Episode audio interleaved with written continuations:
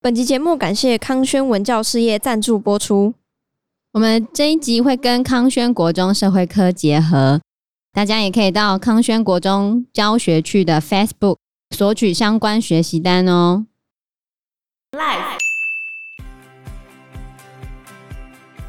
所以就是他支持西安主义者复国，但是不可以伤害原本当地的那些民族跟公民的权利啊。 No no no no no no no no，他说民族之家，对他只是要让他建立民族之家，并不是要让他复国啊，好坏哦。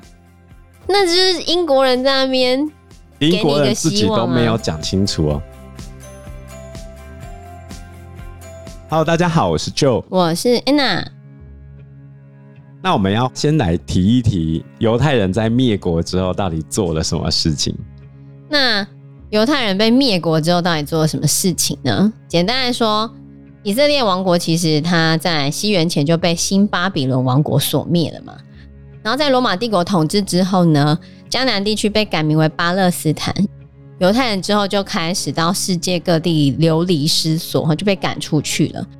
在西元七世纪的时候，因为阿拉伯帝国征服了巴勒斯坦这一块土地，从此之后就有很多的阿拉伯人生活在巴勒斯坦这一块地。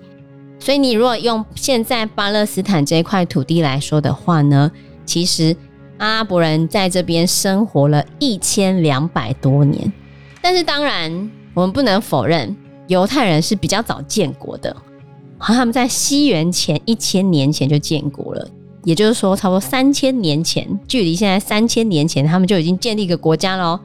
也在当地统治了大概五百多年左右。但之后他们就被灭了嘛，然后也被迫离开了这块地方。后来进来了就是阿拉伯人，阿拉伯人的确比较后建国哦，但是阿拉伯人也在这边生活了一千两百多年。所以你要怎么说巴勒斯坦这块土地到底是属于谁的？就和平共处就好了嘛。在这之你当前，然他会们这也是和平共处啊。原本犹太人跟巴勒斯坦人是可以和平共处的，即便在伊斯兰教政权的统治之下，犹太人生活还是 OK 的。对啊，而且，其实反过头来说，伊斯兰教徒比较少迫害犹太人。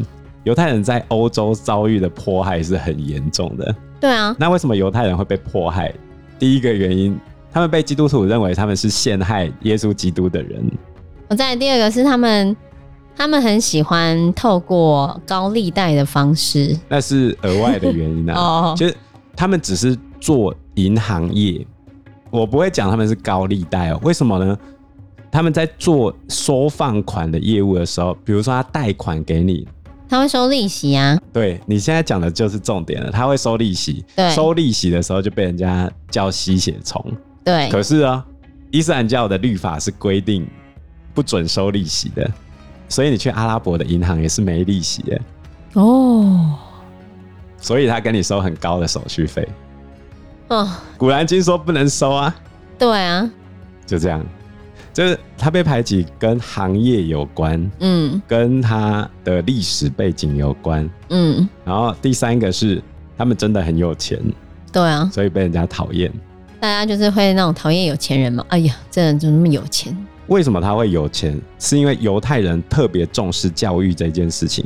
在中世纪时期，大多数的基督徒连字都不会写，可是大多数的犹太人都是识字读书的，哼，所以他们占据了很多政府的重要职位，比如说要管农奴的是谁，庄园主可能就会去找。犹太人犹太来人帮他管，那犹太人会不会被讨厌？哦，对啊，管人的通常都被讨厌，借钱给你还收利息的，讨不讨厌？超讨厌的。耶稣基督那个是附带的，找个理由来弄你。对啊，就找一个最原始的东西来加强自己讨厌人家的这件事情。那其实阿拉伯人他们是长期就有那种重商的传统，就是很喜欢做生意啊。从巴比伦时代，两河流域跟巴勒斯坦地区那边的人长期都是做生意为业，那附近的人都是很喜欢做生意，嗯，包含到后面的阿拉伯人。阿拉伯人一开始是游牧民族，因为那边都是沙漠嘛，对，他们都移来移去的，他也是做生意为主，所以相对之下，他们没有那么讨厌犹太人，因为犹同太样人都是商人，对哦，惺惺相惜，也没有到惺惺 相惜。而且早期的伊斯兰教是比较具有包容力的，相对于基督教来说，它的包容力是比较强的。哼，在宗教改革之前，犹太人就经历过天主教的排挤、排犹运动。一五一七年，马丁路德开始推宗教改革之后，因为大家的目标变成攻击罗马教会，嗯大家就没有去注意犹犹太太人人这一件事情。可是这个底层逻辑还是一直存在，时不时犹太人就会被拿出来讲一下，对被编，一直到现在也是这样啊。你去看很多国家对犹太人的态度是什么？就没有人喜欢啊。犹太人有朋友没错，但他也一大把的敌人，讨厌他的人一大堆。就觉得他们很势利。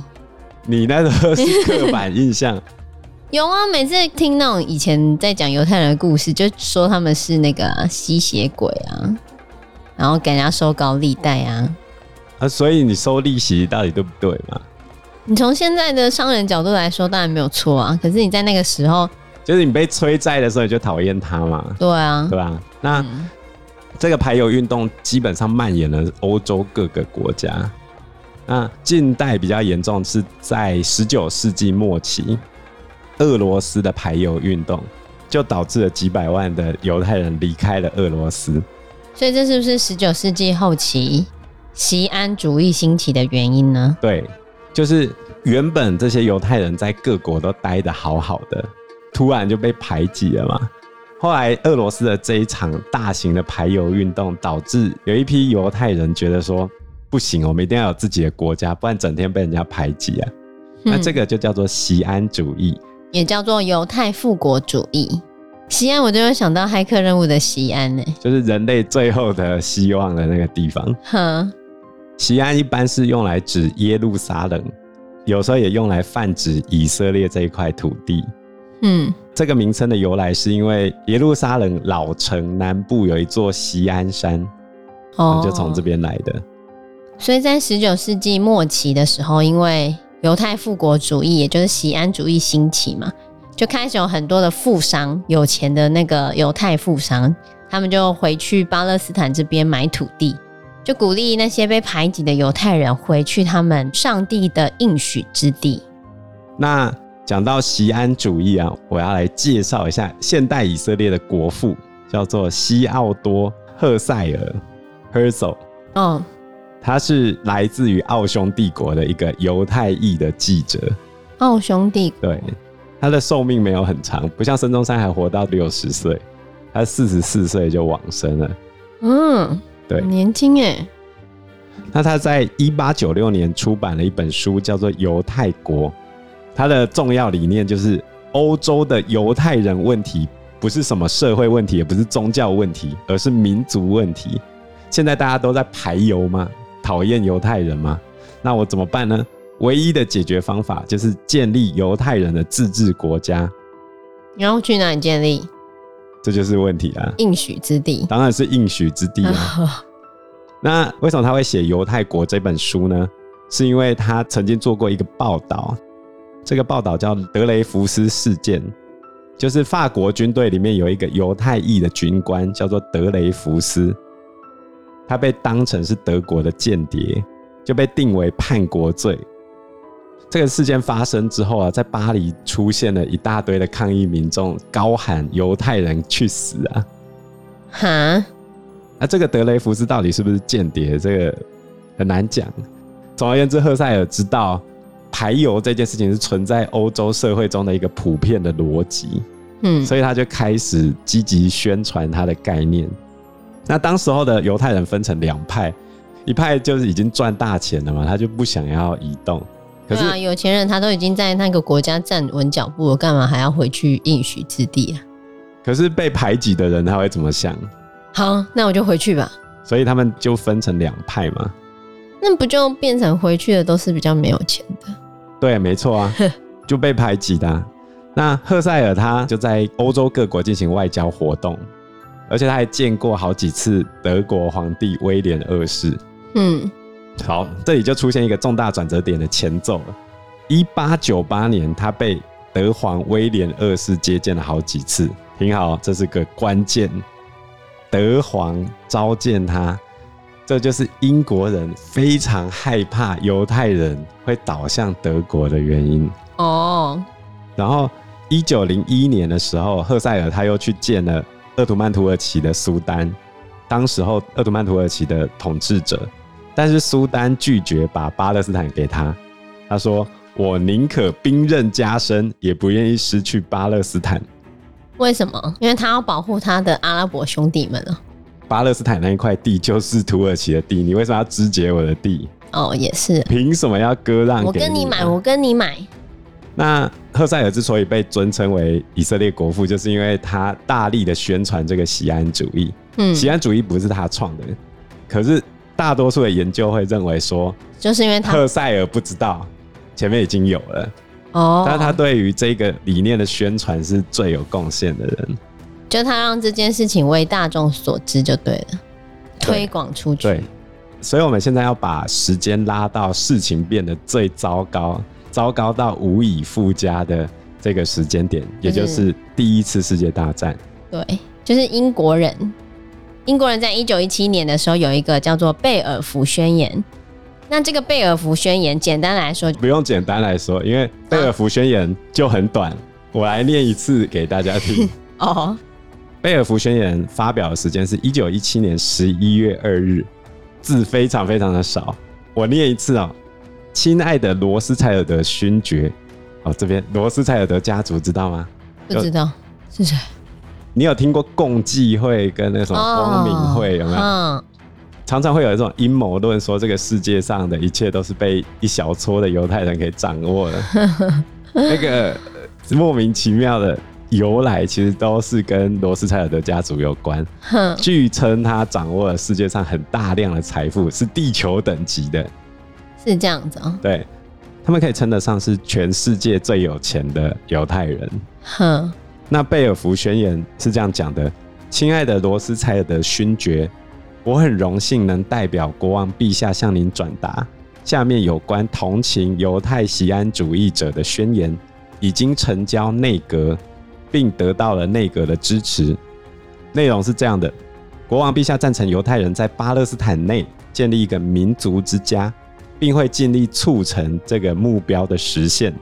但要清楚明白的是，不得有任何行为是可能伤害已经存在巴勒斯坦的非犹太社区的宗教权利，以及犹太人在其他国家享有的各项权利和政治地位。就这样，所以就是他支持锡安主义者复国，但是不可以伤害原本当地的那些民族跟公民的权利。 No no no no no no no no。他说：“民族之家，哦，民族之家，他只是要让他建立，对对，他只是要让他建立民族之家，并不是要让他复国啊，好坏哦。那就是英国人在那边，英国人自给你一个希己望啊都没有讲清楚哦。那为什么英国人要答应犹太人给他们这个贝尔福宣言呢因？为他想要他岛内他们打仗吧？因为第一次世界大战，英国跟德国不是嗯，对尬吗？对啊，其实英国已经不行了。如果美国没有参战的话，胜负绝对还在未定之天。一九一七年发生了什么事情？俄罗斯要退出战场啊！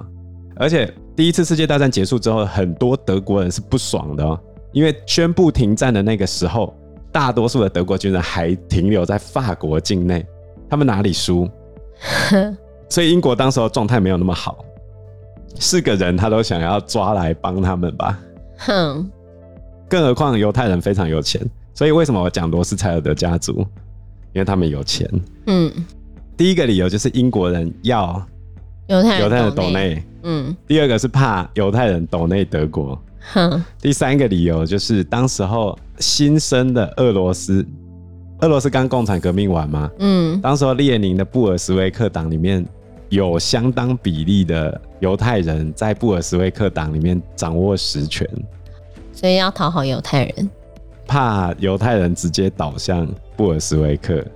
反正总而言之，就是他们想要跟犹太人打好关系，得到各种好处就对了，各取所需。因为英国人当时候最担心的是俄罗斯直接撤出第一次世界大战，希望透过这一个举动让俄罗斯不要退出去不要跟德国议和。可是其实没有用，最后还是议和退出了嘛。嗯，所以就回到前面两个要解决的问题，就是不要抖内德国，然后要抖内我。嗯，好，那前面 Anna 就问了一个问题，是为什么一定要在巴勒斯坦？因为这是上帝的应许之地啊。当时候参与这个贝尔福宣言的重要人士，也是后来以色列的第一任总统，叫做哈伊姆·魏兹曼，他是一个化学博士哦。嗯然后贝尔福是英国的外务大臣，也就是我们的外交部长啊。那贝尔福就问魏兹曼说：“为什么是巴勒斯坦？”因为圣经说这是上帝给我们的应许之地。魏兹曼说，其他地方都是假的偶像。然后他又说，贝尔福先生，这就像我们拿走您的伦敦换成巴黎，你会同意吗？然后贝尔福就反驳说，魏兹曼博士，可是伦敦已经是我们的、啊。魏兹曼说，那倒是，不过在伦敦还是一片沼泽的时候，耶路撒冷就是我们的了。你都把那个很久之前的事情拿来讲，你都没有讲中间，你就就已经被赶出去了，还在那边啊、是，没错。好，那我们要来讲另外一个事实。我们在这边稍微停一下，我要讲另外一个事实：黎凡特地区，也就是我们现在讲的巴勒斯坦地区，从没有一个国家叫做巴勒斯坦国。嗯，那为什么以色列人不能在这边？也没有不行，但是可是那边原本就有人了啊。你现在讲到了，就是我要讲的重点。第一次世界大战之后，最重要的一个概念就是民族自觉。嗯、我有讯提出来的。从此之后，民族主义成为世界的主流。啊，对啊，其实，在法国大革命、拿破仑统治之后，欧洲的民族主义就逐渐起来了。哼，可是，在土耳其统治的地方还没有。啊，嗯这一下终于全部大家都知道民族主义了。当民族主义传进去之后，你讲的问题就是问题了。我是阿拉伯人，你是犹太人，对，我信这个教，你行不那同个的教，非我族类，其心必异。原本在鄂图曼土耳其的统治之下，血缘、族群跟你的宗教都只是一个身份的标记，跟我来自嘉义，我来自高雄，我来自苗栗是完全一样的意思。可是当民族主义进来之后，就全部不是这个样子了，大家就开始分组就对了。对吧、本来我们都是一大族，非我族类，其心必异啊！嗯，其实你如果用这个角度来讲，中国的民族主义反而诞生的更早一点，在明朝的时候就已经很明确，因为当时候朱元璋不是说驱逐鞑虏，恢复中华，哼，孙中山也是打着民族主义的旗号，对所以三民主义里面其中一个就是民族主义啊。对啊，他当初的中华民族的概念就是要消灭少数民族了，基本上啊，对，要把那个满族赶走。所以，当民族主义的概念传到巴勒斯坦地区之后，这件事情原本有解的也变成无解。因为本来只要大家回去，然后变成一个大国家就好啦。结果现在变成阿拉伯人只能自己一国，犹太人自己一国这样子，是吧？这里我要引述李天豪老师他整理的一个概念：第一代的锡安主义者，也就是以色列建国的国父们，他们对于建立以色列国有以下三个概念，这三个概念构成了一个绝对不可能达成的三角形。第一个概念，我要建立一个以以色列人为主体的国家。现在就是不是吗？以色列人占七成啊，哦，因为在以色列还没建国的时候，巴勒斯坦地区就是阿拉伯人比较多的状态啊。然后第二个是这个国家必须行民主政体，现在以色列是民主政体，没错啊。第三个要求，以色列的大小必须是旧约圣经上面讲的那个大小，哎，黑的不可怜啊，因为原本的迦南地区还包含了现在的黎巴嫩或者是叙利亚的一部分土地，怎么可能？前面两个理由碰到第三个理由之后，就全部不成立了。如果只是要实现以犹太人为主体的民主国家，那我只要小小的就好了。嗯可，是他们就不要小小的、啊，哦，那这样子好了，我放弃其中一个目标，啊我就是要以犹太人为主体，然后一个大大的国家，犹太人独裁，这样可不可以？可以，但是没办法在这个地方是吗？不是，他们当初就答应联合国我们是民主啊啦、哦，所以他如果是独裁的话，联合国就不会支持他。你就不会得到那么多人支持啊。嗯，那我放弃第一项好了，我不要是犹太人主体，我们民主大国家，然后我们组一个联合政府。对啊，那请问你西安主义者有可能接受吗？我就是要一个犹太人国家。如果数人头的话，犹太人未必会赢哦。对啊，原本数人头犹太人不会赢啊，因为原本数人头的话，犹太人就顶多只有三分之一啊。对啊，现在犹太人也都未必赢啊。因为时间关系，我们这一集节目就到这边喽。有任何的建议都可以在留言区告诉我们，或者是直接在 Facebook 或者是 IG 嗯留私讯言我们，嗯我们都会回应你哦。喜欢我们节目的话，欢迎按赞、订阅、加分享。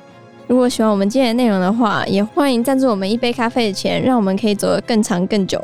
谢谢谢大大家谢谢大家，拜拜。拜拜拜拜。